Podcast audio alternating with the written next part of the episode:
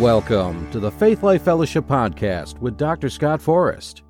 In today's message, Doctor Forrest presents Part four of his teaching, two thousand twenty, the Year of Forward Vision. Hallelujah. All right. Praise the Lord. twenty twenty, the Year of Forward Vision. This will be Part four, and we're going to center in on overcoming opposition. Amen. So we've been revisiting some of the vision concepts that we laid out in the message I delivered the last Sunday of two thousand nineteen. And as I've already mentioned, I called it twenty twenty, the Year of Forward Vision.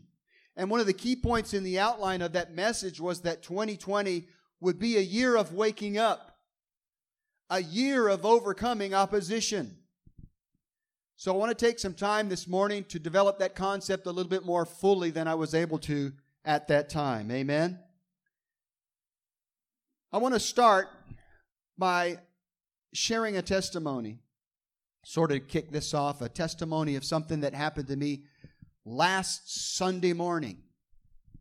I was laying in the bed right before dawn, and as is the custom of the Holy Spirit, many times He will show me what I call a morning flash. It's a vision that lasts maybe three, five, seven, eight seconds, and I see something in the Spirit.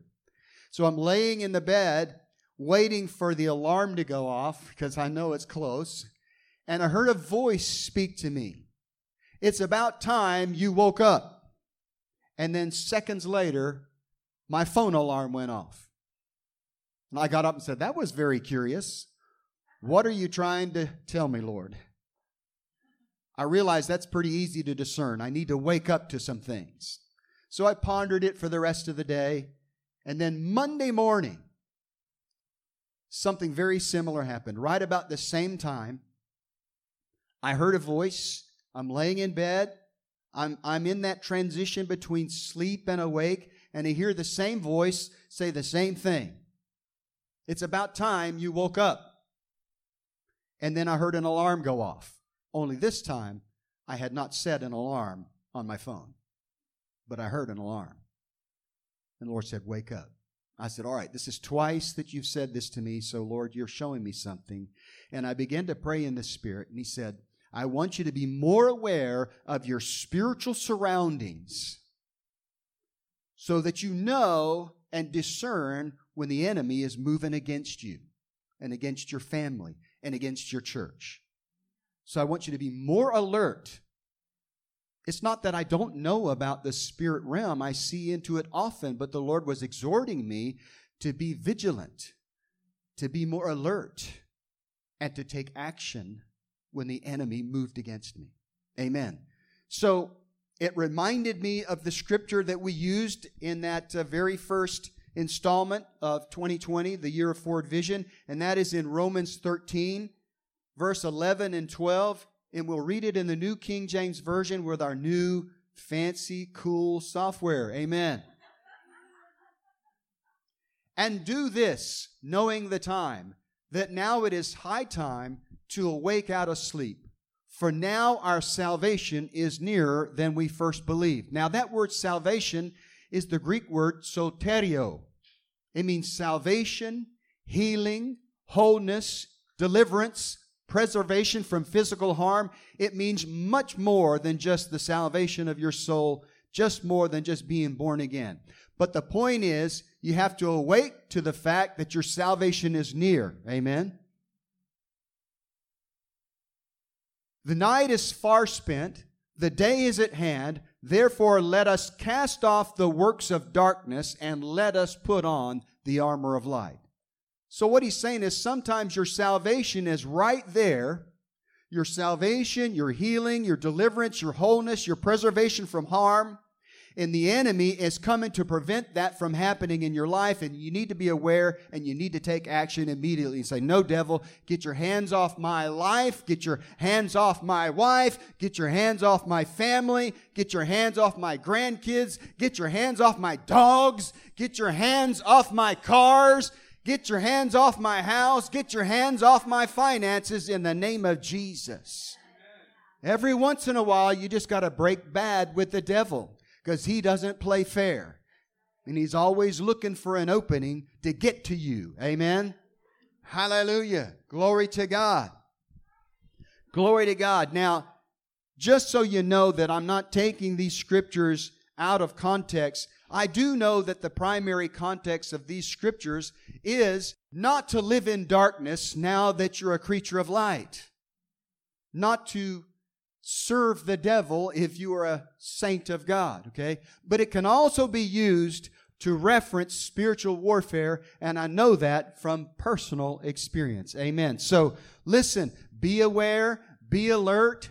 The things that God wants to save you out of may be at peril if the enemy is at work against you. So you need to take appropriate action. Say, no, hands off. Hands off my marriage in Jesus' name. You need to be alert. First Peter five eight in the New King James Version.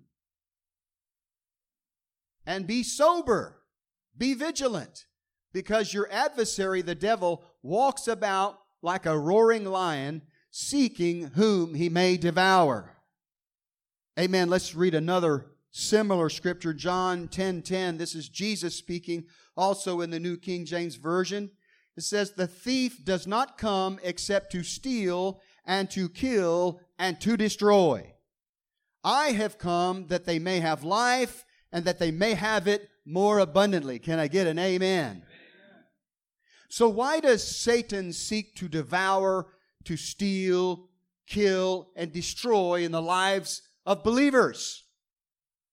Doesn't he know that whatever happens in this life, we're all going to go to heaven and we're going to come back to rule and reign with Jesus Christ on the earth? Doesn't he know that?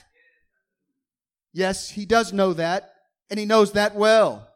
But listen to me, if he can steal your confidence, if he can kill your motivation, if he can destroy your identity in Christ, he can devour your testimony, your calling, and your influence on the world and the people all around you. He can render you ineffective in your walk with him. That way you won't produce any more believers like you or like you want to be. I call it Satan's threat reduction plan. Don't be a victim of that plan. Instead, be vigilant, be alert, be aware of the spiritual atmosphere around you. The minute you sense danger or impending loss in your life or your ministry, use your superior power and authority against Satan and his kingdom. Amen. And that is a perfect segue to remind you of your superior power and authority in Christ Jesus. Amen. Let's talk about your power for a few minutes.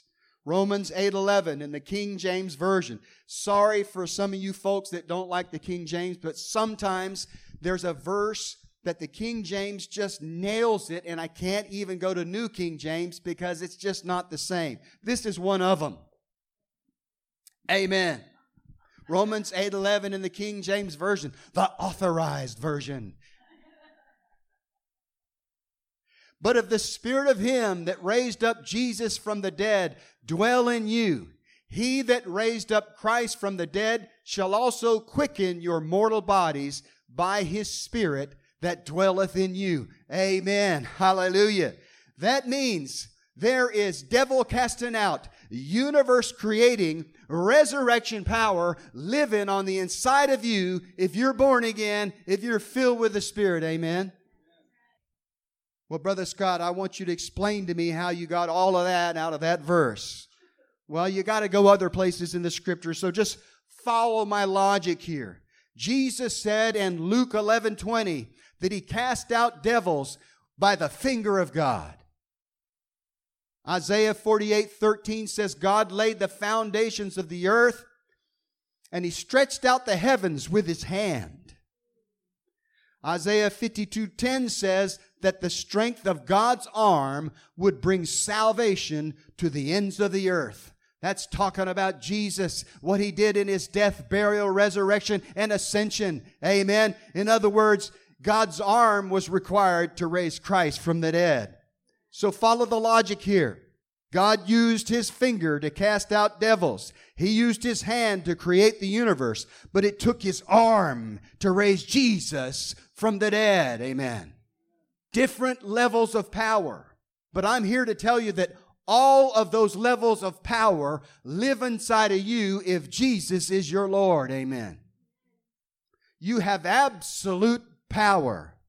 The power of God living on the inside of you. Amen. In fact, that verse, when I read that verse, you know, but if the Spirit of him that raised up Jesus from the dead dwell in you, he that raised up Christ from the dead shall also quicken. That means make alive your mortal body by his Spirit that dwelleth in you. That means every cell, every organ, every tissue, every part of your body is saturated by the power of God.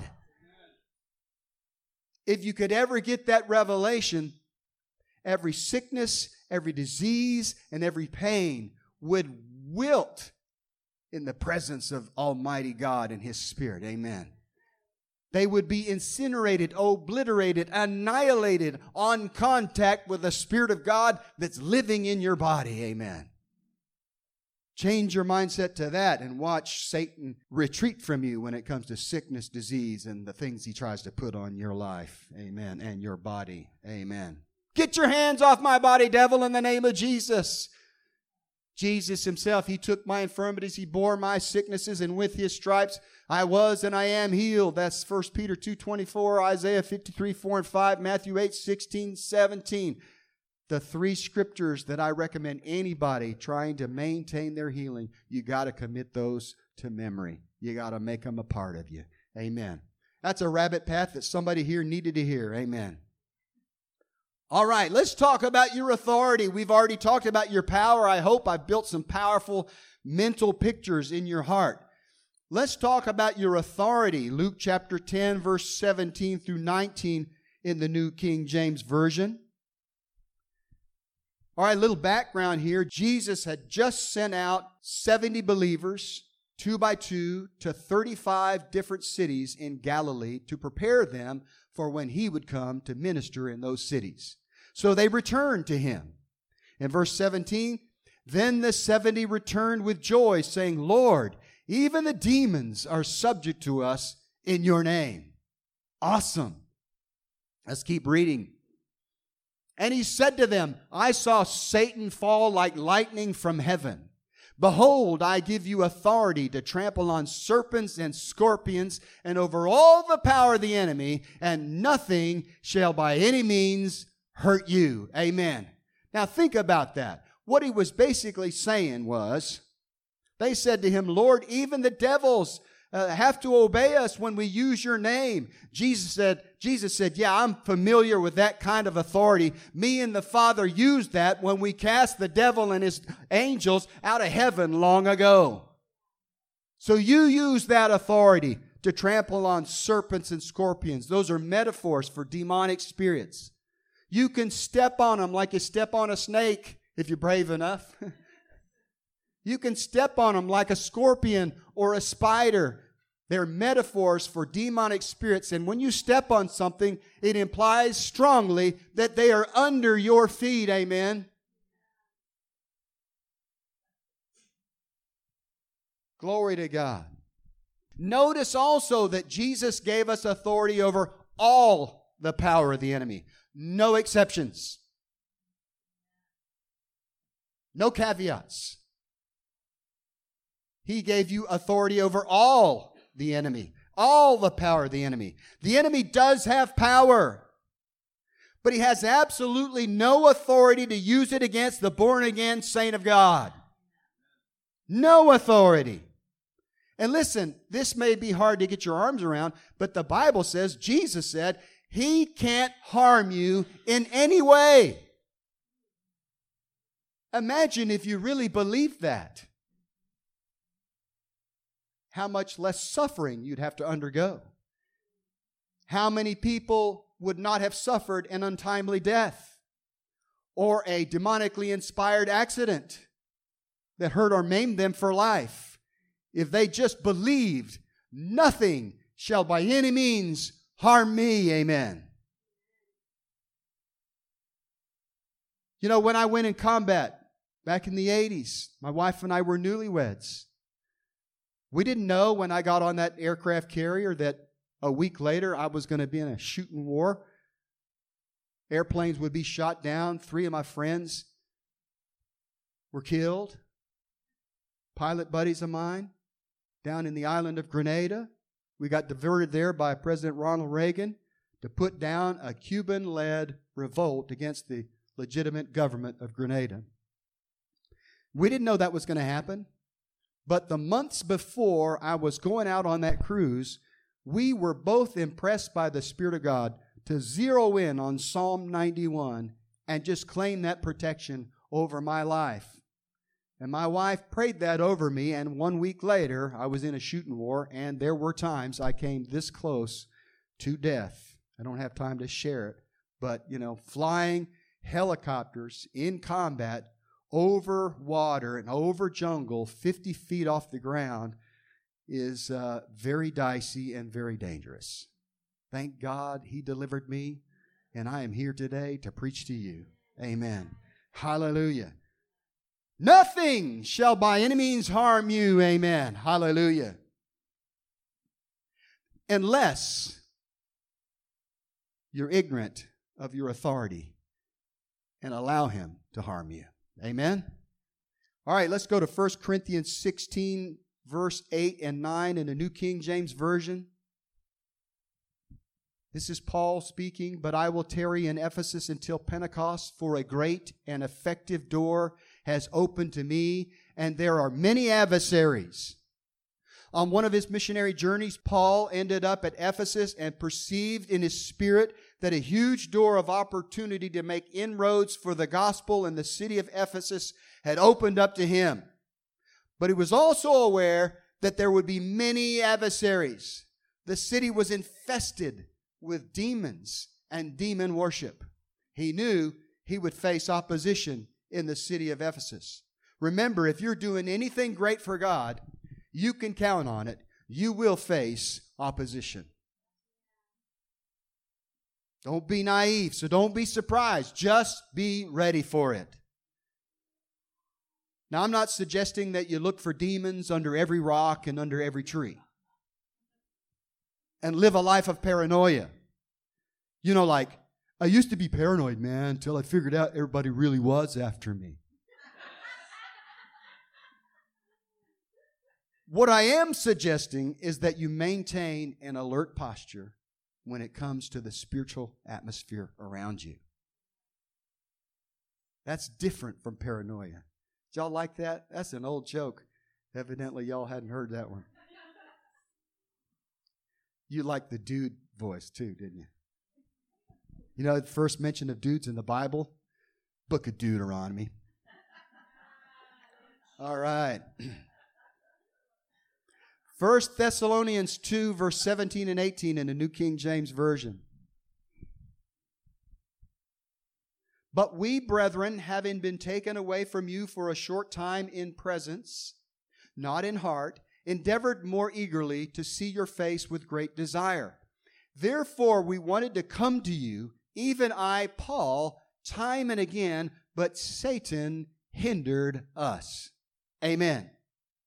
Paul and his company had made travel plans to return to the city of Thessalonica, but each time they tried to go there, Satan hindered them. Now listen, they were called of God and led by the Holy Spirit not only to establish churches, but to visit them regularly, to bolster them, to establish them, and encourage them in the faith. And that part of their calling was actively hindered by the devil. Amen. So if the enemy can't oppose you outright, he'll try to hinder you along the way as you pursue the calling of God that you know he's placed upon your life. It's almost like he's just grabbing at your ankle as you try to run to trip you up, hinder you, prevent you from running your race. Hallelujah. So be ready for it. Listen, learn to recognize it when it happens. If you sense there's some hindering going on, then just stand up and say, I bind every hindering spirit trying to stop me from doing what I'm called to do in Jesus' name. Release your hold. And they have to. They got to obey. Amen. Acts chapter thirteen, verse one through twelve. This is a lengthy passage of Scripture, but it's a perfect illustration of a calling in operation being actively hindered by the devil and using people to do it. Amen. So let's read this. It's a, a real cool story. Acts chapter thirteen, we're going to read verse one through twelve in the New King James Version. Now in the church that was at Antioch, there were certain prophets and teachers, Barnabas, Simeon, who was called Niger, Lucius of Cyrene, Manaen, who had been brought up with Herod the Tetrarch, and Saul. As they ministered to the Lord and fasted, the Holy Spirit said, Now separate to me Barnabas and Saul for the work to which I have called them. So there was a separation to their calling. Then having fasted and prayed and laid hands on them, they sent them away. So being sent out by the Holy Spirit, they went down to Seleucia, and from there they sailed to Cyprus. And when they arrived in Salamis, they preached the word of God in the synagogues of the Jews. They also had John as their assistant. Now when they had gone through the island to Paphos, they found a certain sorcerer, a false prophet, a Jew whose name was Bar-Jesus. Now I find that ironic. Bar-Jesus is Hebrew for son of Jesus. And this guy's the son of the devil, who was with the proconsul Sergius Paulus, an intelligent man. This man called for Barnabas and Saul and sought to hear the word of God. Listen, I got to stop there. Truly intelligent people will seek to hear the word of God. Amen? But Elymas, the sorcerer, for so his name is translated, withstood them, seeking to turn the proconsul away from the faith. Then Saul, who also is called Paul, filled with the Holy Spirit, looked intently at him. Listen to this. This is awesome. And said, O full of all deceit and all fraud, you son of the devil, you enemy of all righteousness, will you not cease perverting the straight ways of the Lord? And now indeed the hand of the Lord is upon you, and you shall be blind, not seeing the sun for a time. And immediately a dark mist fell on him, and he went around seeking someone to lead him by the hand. Then the proconsul believed when he saw what had been done, being astonished at the teaching of the Lord. Isn't that awesome? Amen. Here we see, listen to this, here we see that Paul and Barnabas were separated under their calling by the Holy Spirit. And they began by sailing through the Mediterranean and ended up at a place called Paphos on the island of Cyprus. There the proconsul of Paphos desired to hear the word of God, but a sorcerer named Elymas actively interfered as they tried to minister the gospel to this important government leader. It's easy to see why the enemy would oppose them in this situation, because he was the leader of the people of Paphos. If you can get the leader turned on to the gospel, you can get the people turned on to the gospel. And he was trying to stop that, amen, through the power of the devil. If he got saved, it would be the key to getting a large number of people there in Paphos saved, amen. So evidently, I got the impression that Paul tolerated this hindering spirit for a short while, but then the Spirit of God stirred on the inside of him, and he took control of the situation. He prophesied that the hand of the Lord would be on Elymas and that he would be blind for a season. In an ironic twist, he blinded the man who tried to blind the eyes of Sergius Paulus. Isn't that awesome? You're going to reap what you sow, pal. You'll be blind for a little while, and they'll have to lead you around like a child. Amen. Hallelujah. You know what? It's tempting to say, well, that was Bible days and that was the Apostle Paul. But we're coming back to those days where those who actively oppose the gospel will be dealt with. They will be dealt with in the government sphere, in the public sphere and even in your life. You may be called upon by the Spirit of God to do something like this in the very near future. You shall be dumb for three days because you oppose the gospel of Jesus Christ. And I'm not talking about dumb as lack of intelligence. I'm talking about you won't be able to speak. The other goes without saying, right?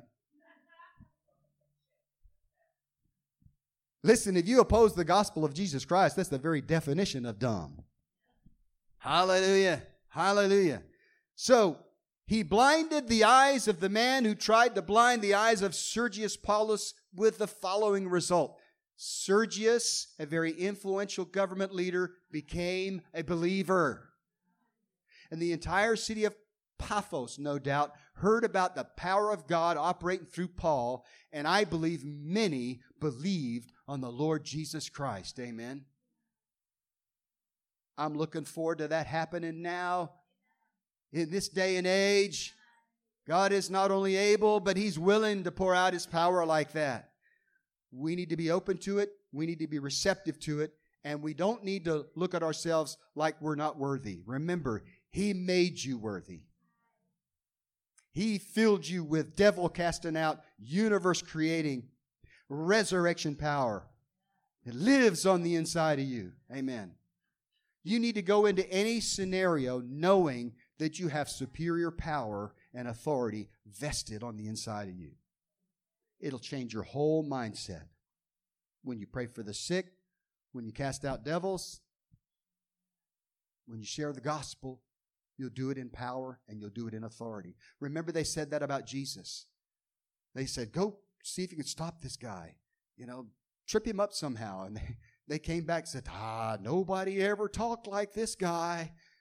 He, t- he teaches with such authority. Basically, they were saying there was so much authority and power when he spoke, they were rendered ineffective. They could not oppose him. The same can be said of you if you'll trust in the power and the authority of God that is in you. Amen. Hallelujah. Glory to God. So as we press further into the year twenty twenty, let's wake up to the reality of the spirit world around us. As we follow God's plan for our lives, we will face opposition from time to time.